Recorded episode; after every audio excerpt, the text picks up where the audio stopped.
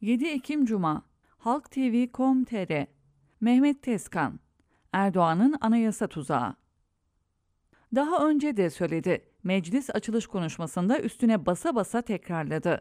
CHP'nin başörtüsünü yasal çerçeveye oturtalım çıkışına anayasa değişikliği önerisiyle yanıt verdi.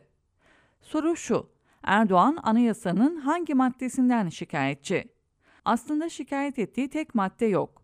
2010 referandumuyla Fethullahçıların istediği doğrultuda anayasa değişikliği yaptı, referandumdan geçirdi. 2017 yılında MHP Genel Başkanı Bahçeli'nin teklifi Yüksek Seçim Kurulu'nun katkısıyla yine anayasa değiştirildi. Bırakın anayasayı, rejim değiştirildi, rejim. Rejimi bile değiştirdik ama 12 Eylül darbesinin izlerinden kurtulamadık diyorlar. Öyle mi? Erdoğan 12 Eylül Anayasası'nın verdiği nimetlerin daha fazlasını tepe tepe kullanıyor. Ama bir kez daha anayasa değişikliği istiyor. Neden? İktidara soruyorum. 12 Eylül'ün izlerini neden 2010-2017 referandumunda silmediniz?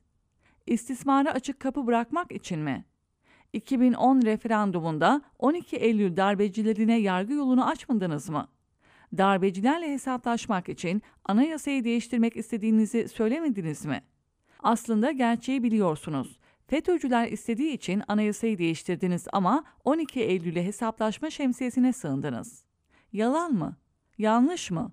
Hala aynı söylem. Kılıçdaroğlu kamuda başörtüsünü güvenceye alalım diyor, AKP yine anayasa değişikliği istiyor.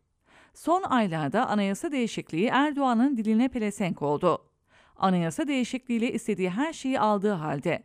Anayasa değişikliğiyle rejimi değiştirdiği halde. Anayasa değişikliğiyle tek adamlığını ilan ettiği halde. Neden bir kez daha darbe anayasasından kurtulalım söylemi altında yine değişiklik istiyor? Nedeni açık ve net. Erdoğan anayasa referandumunu kaldıraç olarak kullanmak niyetinde. İstiyor ki türban, başörtüsü, tesettür konusunda anayasa oylaması yapsın, oradan aldığı güçle seçime gitsin. AKP'ye Erdoğan'a manivela lazım. Onun peşinde. Muhalefet de bu oyuna gelmez sanırım. Gelmemeli.